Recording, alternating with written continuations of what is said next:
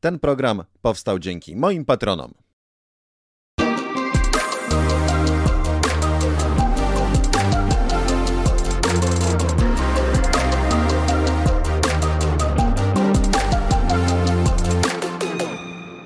Historia jednego pstryknięcia.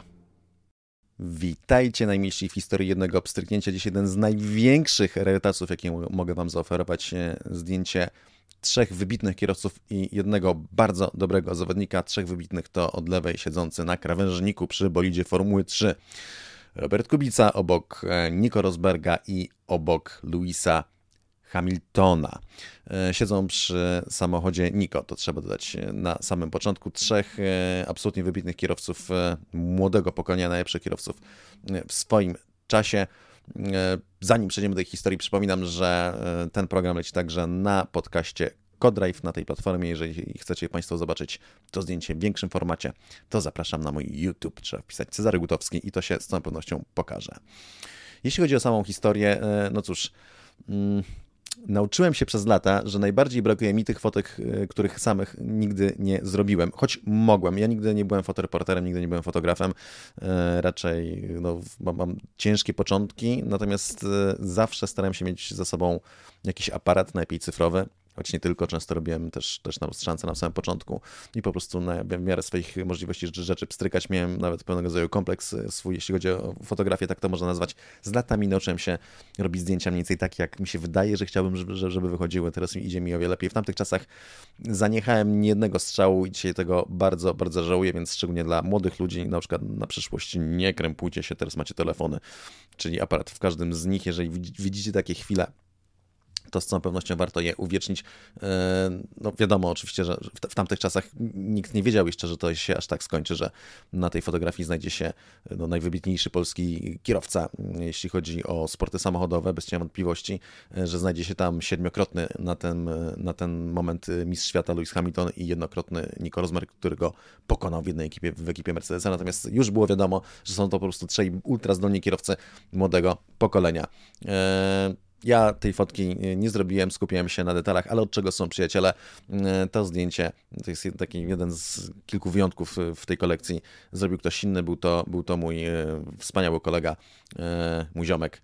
Arek Stańczak, który sam mi wręcz przysłał tę fotkę i nawet sugerował, że sam mógłbym się po nią podpisać, ale, ale ja tak nie robię, wiareczku, nie. Jednak będę się podpisywał pod swoimi, a tutaj no, z całą pewnością trzeba oddać honory osobie, która ten jeden moment uchwyciła, absolutnie historyczne zdjęcie y, i bardzo, bardzo wyjątkowe. Ja stałem niestety obok, y, mam inne fotografie, y, skupiałem się bardziej na detalach, na portretach, e, zamiast skupić się na ogóle. Tak to bywa. Czasami lepiej mieć, prawda, też ten obiektyw szerokokątny i wtedy zdjąć właśnie taką fotografię jak ta tutaj na zdjęciu.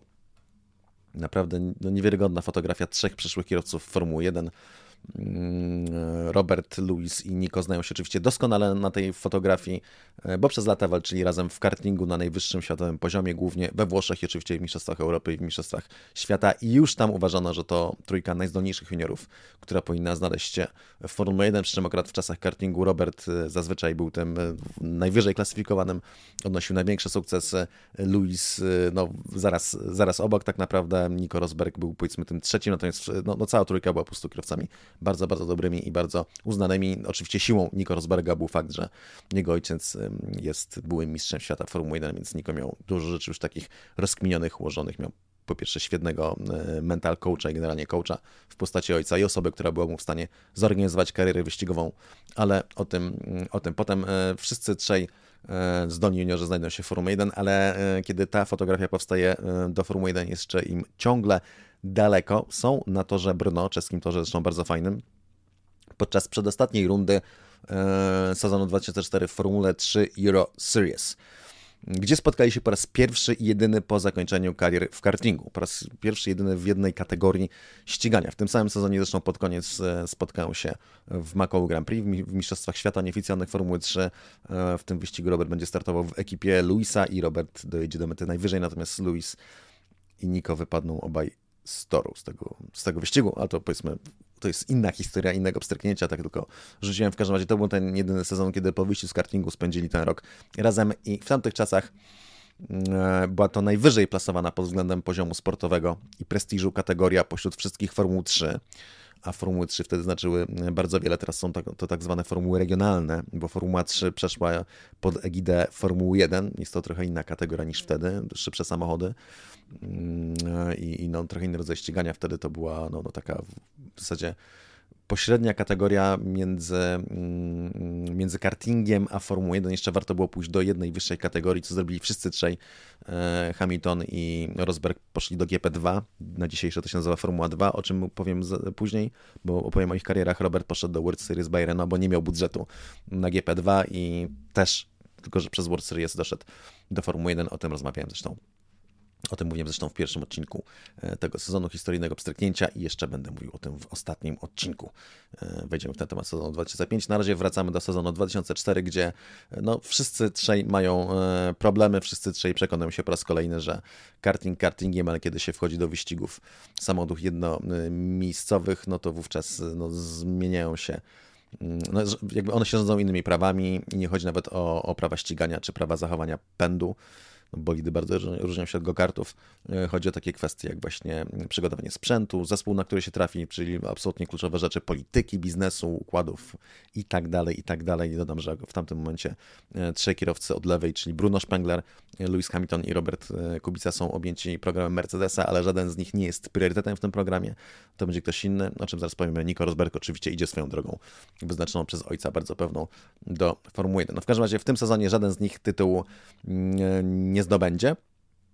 Żaden z nich nie będzie miał nawet szans na zdobycie Mistrzostwa Formuły 3 Euro Series. Ten tytuł z dużym zapasem zgarnął kierowca, o którym większość z Państwa zapewne nie słyszała. Jamie Green. Później e, najbardziej sławił się poprzez starty latami w DTM, czyli w Mistrzostwach Niemiec Samochodów Turystycznych do pewnego momentu, zresztą bardzo mocnej, bardzo wysokiej kategorii ścigania. Ostatnio się trochę, nazwijmy to, skundliła, natomiast w tamtych czasach była oczywiście bardzo mocna. A drugim mistrzostwach był jego kolega z ekipy, Alexandre Prema, też skądinąd znany, jeśli chodzi o e, wyścigi, może nie Formuły 1, może jeden z nich do Formuły 1 nie doszedł, nawet się nie, nie otarł Formuły 1, natomiast, natomiast cały czas bardzo dobrzy zawodnicy, widywani innych kategoriach ścigania. No sam fakt, że pierwszy był e, Green, a drugi Premat i obaj jeździli w jednej ekipie, e, już pokazywał, że była to dominacja tej jednej ekipy. Wydawałoby się, że przecież monomarka, wszystkie bolidy takie same. Nieprawda. E, były dopuszczane na przykład modyfikacje aerodynamiczne i przede wszystkim prace nad ustawieniami w tunelu aerodynamicznym i to jest coś, co ekipa ASM robiła regularnie. Najwięcej, najbardziej ze wszystkim jeszcze były też różne silniki. Rosberg jeździł wtedy z silnikiem Opla, Robert, Louis i, i Bruno oczywiście silnikami Mercedesa, a to były akurat lepsze silniki. No w każdym razie ewidentnie dominowała ekipa ASM mm, w Formule 3 wtedy, e, czyli zespół korzystający z silników Mercedesa, zespół wspierany przez Mercedesa i w którym jeździli kierowcy programu Mercedesa, bo i Green i Premat także byli w programie młodych kierowców e, Mercedesa. Co ciekawe, jeśli chodzi o ASM, założycielem i szefem tej ekipy był drodzy Państwo, kiedy nagrywam te słowa, 2023 rok, początek, obecny nowy szef Ferrari, który zastąpił Mattie Binotto, a wcześniej szef Alfy Romeo, znany nam dobrze Fred Wasser. E, rok później zresztą Fred połączył siły z synem prezydenta FIA, Żana Toda, z Nicolasem Todem. E, dziś jest to najmożniejszy w Formule 1 menedżer, e, a jego głównym klientem, jednym z wielu zresztą jest Charles Leclerc, który, gdy mówię te słowa, jest oczywiście kierowcą Ferrari, właśnie stracił tytuł Mistrza Świata w sezonie 2022 poprzez no, między innymi dyletanstwo swojej ekipy i, i, własne problemy, natomiast no to jest jakby to połączenie jest dość jasne, skąd się Fred Wasser wziął teraz w układzie Ferrari. No to mniej więcej w tamtych czasach się takie, takie układy zawiązywały. To, to jakby, to, to, to, co widzimy na zdjęciu, to są, to są mniej więcej te czasy, które doprowadziły teraz Wassera e, do Ferrari, mówiąc w skrócie. E, nie inaczej. No cóż, cofamy się znów o 19 lat, od momentu nagrywania, e, na tor i naszych trzech przyjaciół z boiska, jak głosi tytuł.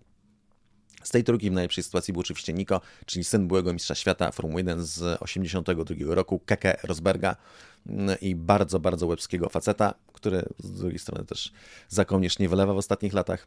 Nawet pamiętam, widać było, że wkurzony jest Niko, jak ojciec przyjeżdżał na tor. To już było no, lata temu, to pamiętam, bo, bo Kaka zawsze przyjeżdżał na tor już w dobrym humorze. Nawet pamiętam, kiedyś jechaliśmy jednym samochodem z parkingu dla mediów i dla gości na tor. Nie wiem, to była chyba sobota i już, już o poranku był w bardzo dobrym humorze, mówiąc w skrócie. Natomiast no, jest to człowiek bardzo, bardzo inteligentny, bardzo łebski, który zjadł zęby na ściganiu, mm, który no, nie tylko był świetnym kierowcą, ale też doskonałym organizatorem i który y, sobie sam zakładał zespoły wyścigowe w DTM jeździł na przykład w ekipie mm, przez siebie założonej i także swojemu synowi zakładał i prowadził ekipie wyścigowe, więc w Formule 3 Niko jeździ w zespole Rosberg z nieco słabszym silnikiem Opla, ale e, wciąż świetnie e, przygotowanym bolidem i wieść niosła na przykład podczas tak zwanego losowania opon. Zawsze przypadkiem przypadały mu te świeższe, e, te świeższe opony. E, to, to jest taka jedna z prawidłowości tego ścigania, że to, co się zawsze mówi, że monomarka, że równe szanse i tak dalej, są to oczywiście bzdury. To tak nie działa. Już na poziomie ustawiania i obsługiwania bolidów różnice są bardzo duże między tymi samochodami, a potem dochodzą różnego rodzaju inne zależności typu kto jaki ma silnik. Mogą być dwa takiej samej marki, a tak naprawdę bardzo różnie działające e, silniki. Albo na przykład jeśli, jeśli chodzi o opony, to jest stary numer z motorsportu. Opony im starsze, tym bardziej tracą własności, e, więc no, czasami jest coś takiego, że jakieś tam są starsze partie, które oczywiście producent nie nie będzie ich mielił, tylko też chce je jakoś wykorzystać w wyścigach.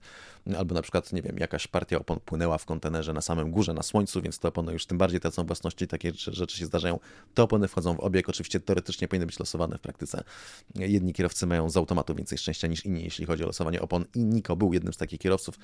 Mm, no opieram to, to, to nie tylko jakby wynoszę tę wiedzę z tutaj akurat z paduku Formuły 3, kiedy ten sezon miał miejsce, e, ale też i tak z wielu, w rajdach to działa też dość, dość podobnie.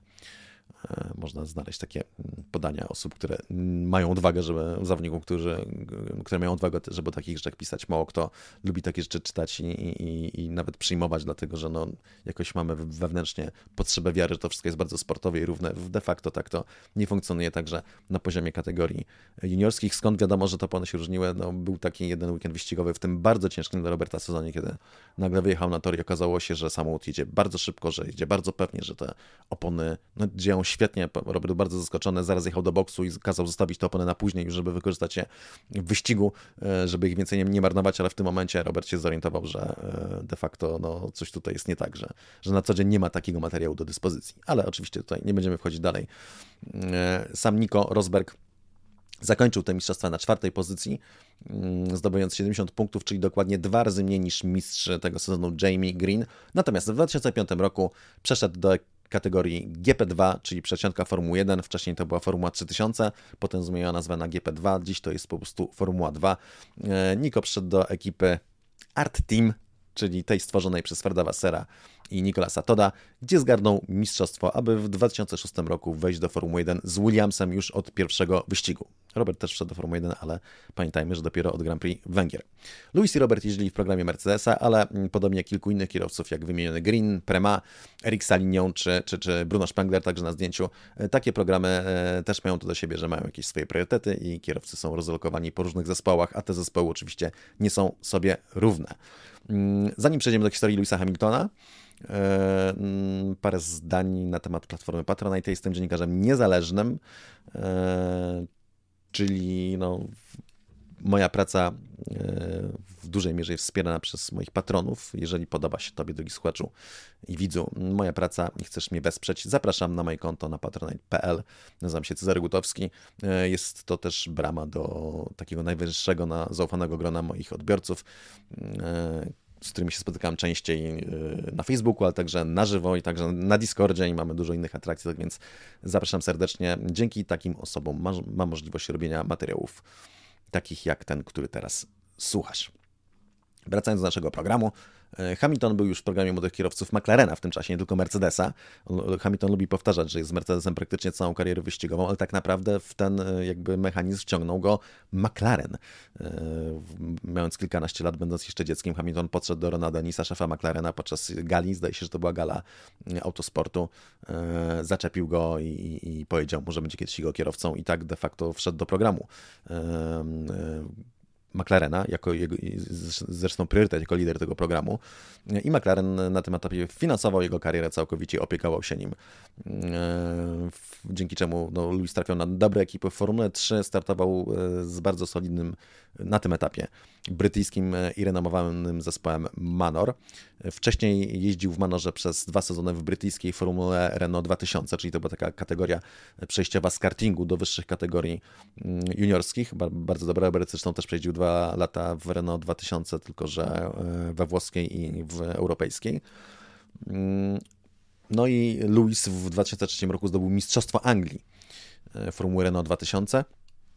Robert był w tym samym roku wicem, nie, w 2002, przepraszam, był wicemistrzem Formuły Renault włoskiej z kolei, Renault 2000.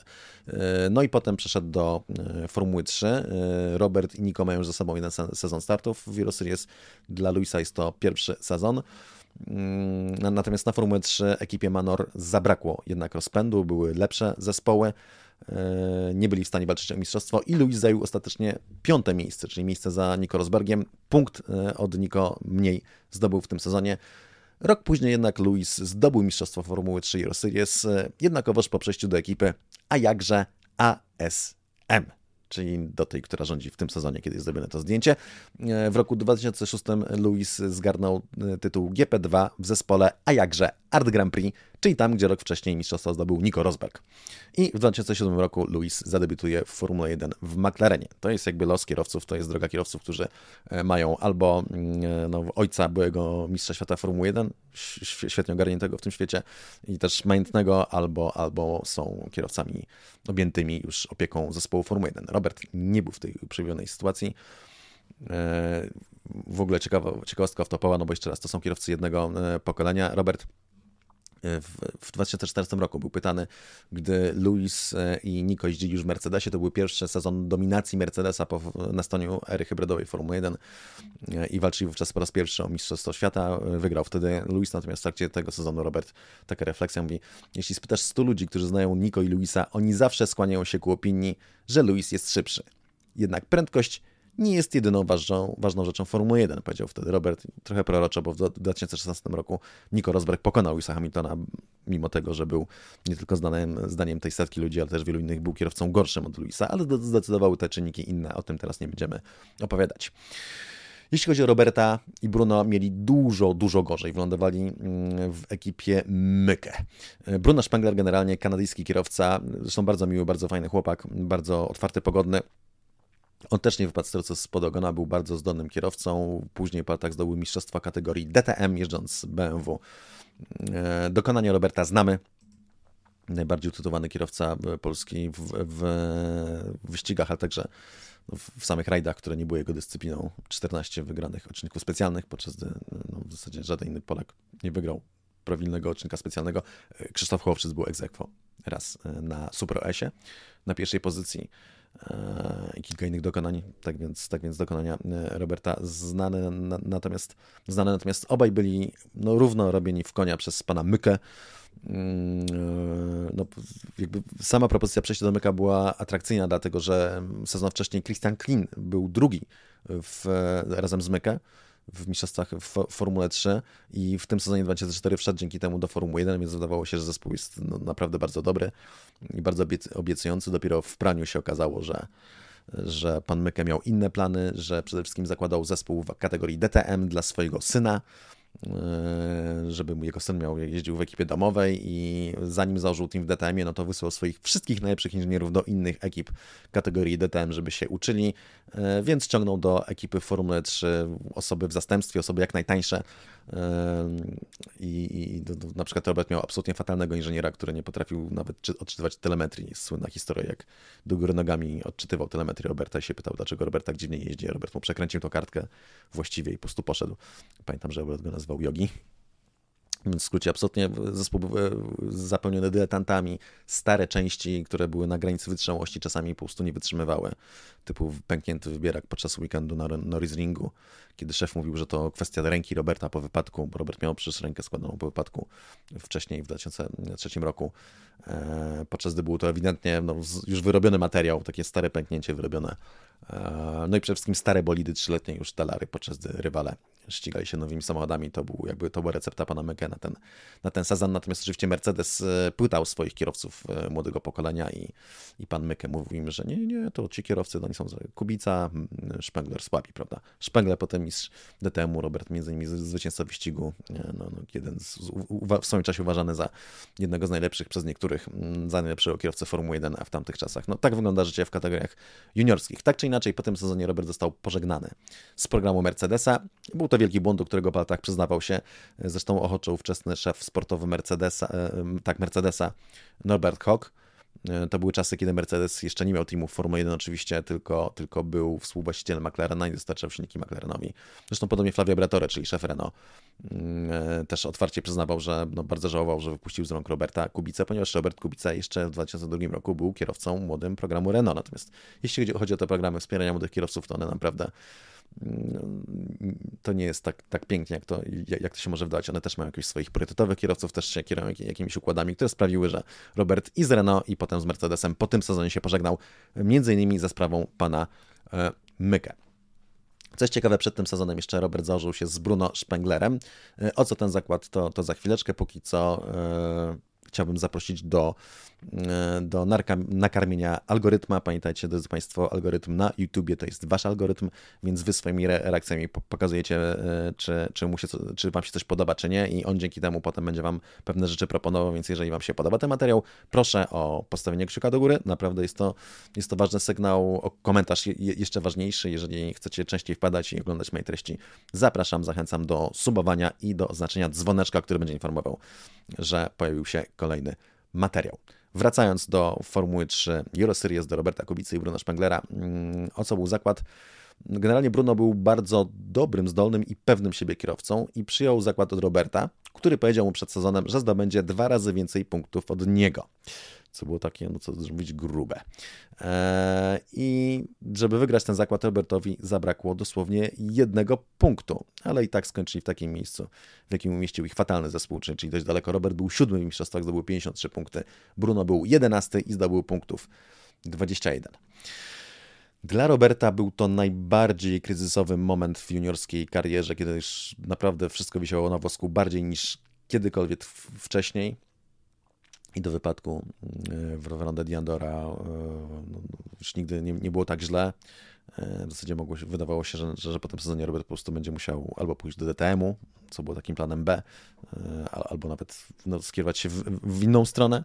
O tym też będziemy jeszcze mówić. Natomiast Robert jak zwykle wyszedł z tego obronną ręką i jak zwykle ostatecznym argumentem była doskonała jazda, doskonały jeden występ w Grand Prix Macau w nieoficjalnych mistrzostwach świata w zespole Louisa Hamiltona, ale to już jest historia innego pstryknięcia.